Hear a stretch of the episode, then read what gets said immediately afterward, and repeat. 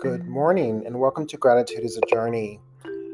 This morning, I'd like to talk about healing, the healing process, and there are many, you know, ways to approach healing. You know, of course, there's Western medicine. You go to the doctor, and they try to figure out what's wrong, and they prescribe medicine to you. And they, if they're good doctors, they do very thorough checkups. You know, and they figure out what's going on. You know, I had this experience a few months ago where I met a doctor, um, and he just his staff did such a thorough test. I was very impressed by them. You know, and then you have like healers, right? Like shamans and people who can clairvoyantly or intuitively tell you what's going on with your body, as well as Reiki healers, people that can really help you tune into what's going on and then work from the inside out. Um, so it's interesting. My neighbor um, for the holidays came over and said, Hey, I would love to do um, sound wave healing. And I'd never done it, but I'd always wanted to do it. And it actually was kind of on my radar to buy a sound bowl. It's just amazing how the universe can draw things to you.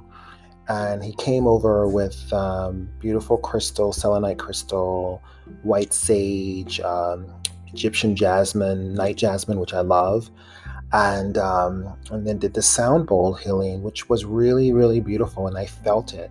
I felt the vibration, you know, sounding off of me, really like reverberating through my home. And then I also knew when it was going to dissipate, which was really pretty amazing. So I would say be open to all modalities of healing and not close to one or the other.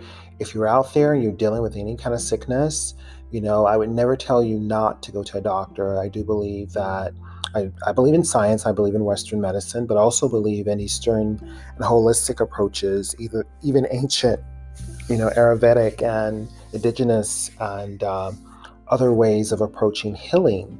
So just consider that, you know, put that in your mind. And if you're listening and you're going through that, just think about many approaches to healing from the inside out, as well as, you know, ancient sources of uh, just opening up that chakra to command your body to get better, you know, and it, it really is, you know, a combination of things that can work.